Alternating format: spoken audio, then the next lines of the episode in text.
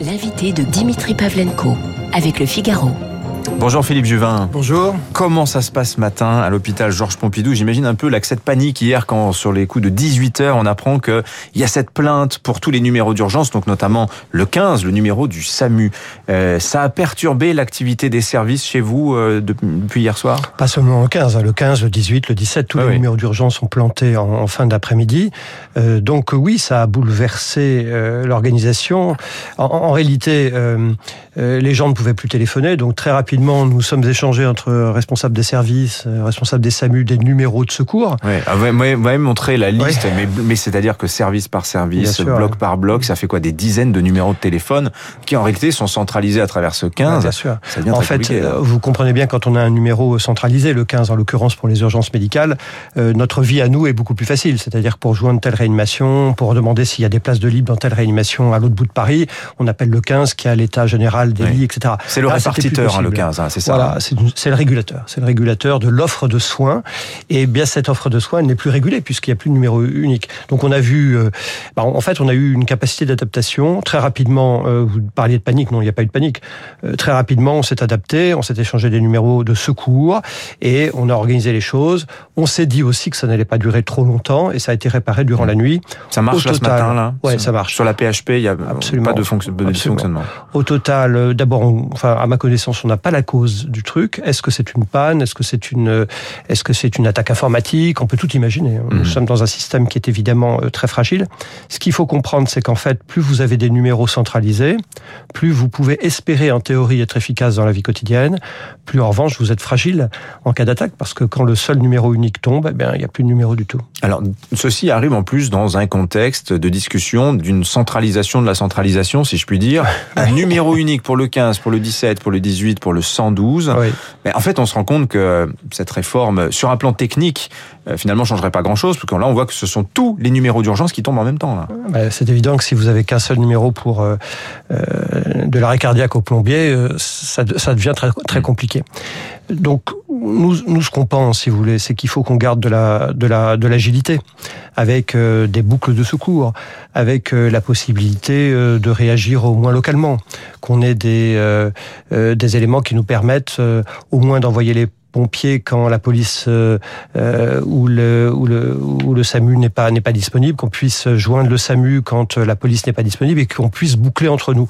Donc euh, attention à, à la fausse bonne idée du numéro unique qui résout tout. On voit Ouais. bien que parfois on est en difficulté. Des urgentistes syndicalistes, ce matin, on l'entendait dans les journaux de Radio Classique, disaient euh, appeler les Français à porter plainte contre Orange. Est-ce que vous en voulez à Orange ce Non matin mais Philippe attendez, il faut arrêter cette société où on essaie de de- de- de- d'emmener tout le monde devant le tribunal dès que quelque chose ne va pas. Non, je, enfin, je, sais pas, je sais pas ce qui s'est passé, donc je vais pas vous dire euh, qu'il y a une faute ou qu'il n'y a pas de faute. Euh, voilà, arrêtons d'être dans cette société de, de, de défiance permanente. Euh, quand il y a un sujet, on l'étudie paisiblement, on regarde ce qui s'est passé, Mhm. on l'analyse et on fait en sorte que ça recommence pas. Ça s'appelle du retour d'expérience, disent les militaires du rétex. Il faut le faire, mais euh, voilà, il y a, on va on va pas mettre au pilori. C'est ainsi que j'ai entendu des, des abrutis dire oui, euh, euh, Darmanin, le ministre de l'Intérieur, est en cause. Pas, pas du tout. Le, le- enfin, c'est- pas la, Il est quand la même question. en urgence de Bah, Tunis. Parce qu'il a fait son hein. job. Il a fait son job. Il était à Tunis, il est rentré vite parce que c'est son travail. Mais il n'y a aucune responsabilité politique dans cette affaire. C'est une question de fragilité de, de- de nos mondes extrêmement interconnectés. Euh, voilà. Euh, Si demain vous avez une panne d'électricité, bah vous avez plus de Google, vous avez plus de, vous avez plus de de, de, de radio classique et vous n'avez plus de, de 18. Bah, c'est un sujet. Philippe Juvin, chef des urgences de l'hôpital européen Georges Pompidou. Euh, la vaccination, là, 15 Ouais. juin, elle va s'ouvrir aux 12-18 ans. Alors je rappelle les conditions, hein, il faudra l'autorisation des, des parents, évidemment, ça se fera avec le Pfizer. Est-ce que c'est une bonne chose, pensez-vous? Écoutez, euh, d'abord c'est probablement une bonne chose au plan euh, de l'immunité collective. En revanche, à titre individuel, est-ce que les enfants de 12 ans ont un avantage à se faire vacciner? Euh, Je n'en suis posez pas la question. certain. hein. Vous vous Bah, en fait, si vraiment Non, mais vous savez, les, les choses sont assez simples.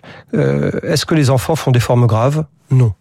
Il y a eu, une, il y a eu environ 500 cas de forme grave sous forme de myocardite, d'inflammation du myocarde l'année dernière.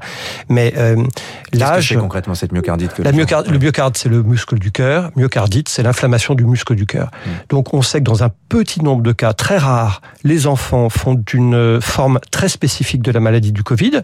Chez, chez l'adulte, on va plutôt avoir des formes respiratoires graves classique que vous avez décrite plusieurs fois. Chez l'enfant, on a plutôt cette forme de type inflammatoire, avec une inflammation généralisée du corps qui... qui, c'est grave, docteur, myocardite enfin, je veux dire, Oui, oui, oui, oui les 500 cas qui sont allés en réanimation, je crois même que malheureusement nous avons eu un décès. Mais c'est exceptionnel. Donc ce qu'il faut comprendre, c'est que l'âge, quand on est jeune, on est protégé des effets graves du Covid. Et donc, la, balance bénéfice-risque, si je vous le si je résume, c'est tout à fait ça. Vous pensez qu'elle n'est pas forcément C'est tout à fait ça. À titre individuel, bénéfice. à titre individuel, l'enfant euh, a-t-il un avantage considérable à être vacciné? Je n'en suis pas certain. À titre collectif, eh bien oui, la société va en bénéficier, ainsi que l'entourage. On sait que quand vous vivez avec quelqu'un qui est vacciné, eh bien, vous avez moins de chances mmh. de tomber malade. Il y a un travail qui est sorti chez des soignants en Écosse. On a vacciné des soignants, et puis on a regardé si leur conjoint, qui n'était pas vacciné, tombait plus ou moins malade. Eh bien, il tombe moins malade. Donc c'est pareil probablement avec les enfants qui transmettent la maladie. Si vous vaccinez les enfants, les parents tomberont moins malades. Mais ce n'est pas un bénéfice d'ordre personnel. Oui, mais si les parents se vaccinent, les enfants également. Euh, Absolument. Mais alors là, donc, dans, là, dans ces cas-là, je, je vous donne ce chiffre, c'est que je crois qu'actuellement, les deux injections c'est euh, moins de 6% des moins de 30 ans. Donc, j'ai envie de dire, si vous voulez, qu'avant de se précipiter sur les 12-16 ans, honnêtement, si déjà on arrivait à vacciner toute la population de plus de 18 ans, ça serait pas mal. Entre 18 et 30 ans, c'est 6% simplement de la population qui a les deux injections. Là, on a de la marge de manœuvre, mhm. et je pense qu'il serait peut-être plus intelligent de s'intéresser aux adultes avant de commencer à vacciner les enfants. Alors d'ailleurs, le patron de Doctolib disait hier, plus de 80% des prises de rendez-vous aujourd'hui, ce sont les moins de 50 ans qui les prennent, et tout le monde n'arrive pas à décrocher un rendez-vous. Alors euh, effectivement, cet élargissement à, à, une population assez large, quand même, les 12-18 ans, c'est quand même plusieurs millions de, de petits Français. Euh, on risque pas d'aggraver ce problème d'engorgement qui, qui n'est pas aujourd'hui dramatique, mais qui pourrait le devenir là dans, dans ce bah, contexte. Non, mais c'est sûr que le nombre de vaccins, euh, le nombre de disponibilités est fini n'est pas infini. Et deuxièmement, la logistique, même mm. si elle s'est améliorée, reste une question logistique. Donc c'est pour ça que je pense, et je me répète, que la priorité, je crois, doit être de vacciner les plus de 18 ans. On en est loin encore. Il y a même euh, sur les populations plus âgées de plus de 75 ans, il y a encore 20% de la population qui n'est pas vaccinée. Pourquoi? Parce que elle est probablement à domicile, difficile à se déplacer, etc. Il faut qu'on ait un effort logistique sur cette population très âgée. Que les enfants aussi fassent l'effort auprès de leurs parents âgés. À, se faire vacciner. Euh, parlons un peu maintenant de la situation sanitaire. Alors, on voit que globalement, ça s'améliore. Hein. On est à moins de 9000 cas nouveaux enregistrés euh, hier. On était à 30-40 000 hein, il n'y a pas si longtemps. On est sous la barre des 3000 malades en réa, c'est-à-dire la moitié du pic euh, de fin avril. Donc vraiment, ça s'améliore. Ceci dit, il y a ce, ces petits signaux d'alerte en ce moment dans le sud-ouest. Euh, il y a aussi l'apparition, on le voit, du variant indien, qu'on faut maintenant appeler Delta, il va falloir s'y faire, qui est considéré comme préoccupant. Euh, le tableau clinique là de la situation du Covid, euh, Philippe Juvin en France. Il faut être super prudent. Euh, vous vous souvenez, il y a un an, on voyait les, on avait vu les Italiens au mois de février 2020 qui étaient submergés et nous, nous les regardions un peu méprisants sur le mode quand même, les types sont pas sérieux, ça va pas nous arriver finalement, on a eu l'épidémie. Mhm. Pareil à l'automne, on a vu le variant britannique se développer en Grande-Bretagne, on les a regardés de haut, finalement, on l'a eu. Là, euh, je regarde avec intérêt et attention ce qui se passe en Grande-Bretagne. La Grande-Bretagne, qui est très en avance sur la vaccination par rapport à nous, est en train euh, de voir son nombre de cas remonter. Depuis le 2 ou 3 mai, vous voyez la courbe, tous les jours, il y a plus de cas qui apparaissent en Grande-Bretagne. Pourquoi? Parce que le variant indien est en train de remplacer le variant récent qui est le variant la britannique. du Kent, voilà, c'est là. Voilà. Et ce variant indien dit Delta pour ne pas jeter l'opprobre sur les, les Indiens. C'est pour ça que l'OMS a fait ça. C'est un peu ridicule. Bah, c'est ainsi. Il y a beaucoup de choses ridicules dans la vie. Euh, a dit euh, est en train de remplacer. Or, c'est un variant qui est beaucoup plus transmissible et et dont on sait que si vous êtes euh, vacciné avec une seule injection, vous êtes assez mal protégé. En gros, on considère qu'une seule injection de vaccin égale seulement 30% de protection vis-à-vis -vis du variant indien. Mais alors, est-ce que c'est euh, la protection AstraZeneca que, auquel les, les, les, les, Britanniques ont été, enfin c'est ce produit-là qui a été injecté aux Britanniques. Est-ce que c'est l'AstraZeneca qui est moins performant ou est-ce qu'avec nos vaccins ARN messagers, Pfizer, Moderna qui arrivent, la protection est meilleure? Il semble que que vous ayez une injection unique d'Astra ou une injection unique d'ARN messager, vous n'avez que 30% de protection vis-à-vis du variant indien. Mmh. Donc il ne semble pas qu'il y ait de modification entre l'Astra et le Pfizer pour le, ou Moderna euh, vis-à-vis du variant indien. Non, la difficulté, c'est qu'il faut arriver très vite à deux injections pour se protéger. Il faut probablement aussi que nous, les Français ou les Européens continentaux, nous contrôlions mieux nos frontières venant de Grande-Bretagne à ce sujet-là. Euh, je pense qu'il faut qu'on isole vraiment, on le dit depuis un an, hein, qu'on isole vraiment les gens qui arrivent sur notre territoire. Euh, huit jours, dix jours, à laquelle, ça fait un an qu'on le dit, et on ne le fait toujours pas. Et puis, il y a un truc qu'il faut faire absolument en France, hein, je, je, le répète, je vous l'ai dit plusieurs fois, c'est qu'on ne surveille pas les variants. Aujourd'hui, vous savez, pour surveiller un variant, pour savoir si c'est un variant X, Y ou Z qui circule, il faut faire ce qu'on appelle du séquençage. Et le séquençage, on ne le fait pas en France, ou assez peu. 0,5% globalement des souches, enfin des prélèvements sont séquencés. En Grande-Bretagne, 25%.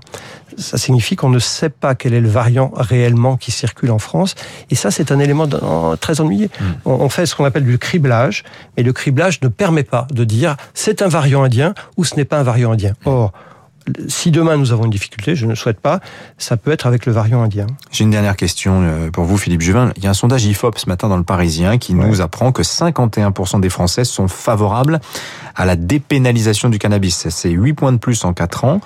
Euh, Qu'est-ce que ça vous inspire, ce résultat? Bah, Ça m'inspire que le cannabis euh, peut avoir deux utilités. À usage médical, je pense qu'il faut le développer. Il peut être très utile. En revanche, le cannabis à usage dit récréatif mmh. euh, bah, provoque des dégâts, et en particulier des dégâts de désocialisation. Vous les voyez à l'hôpital, ça bah, Oui, bien entendu. On, on voit bien que C'est très autant que si vous fumez une, si vous fumez euh, quelques cigarettes de tabac, de tabac avant de passer le bac, euh, ça va pas avoir beaucoup d'effet. Si vous fumez plusieurs joints avant de passer le bac, vous serez dans un état euh, qui va vous empêcher de réfléchir sereinement. Donc non, je crois que c'est pas une bonne idée au plan de santé hmm. publique. Oui, surtout pendant les révisions, les terminales sont en plein dedans. Exactement. Merci, Merci Philippe Juvin, chef des urgences de l'hôpital européen Georges Pompidou de la PHP avec nous ce matin sur Radio Classique. La revue de presse de David Abicard dans un instant et le rappel des titres.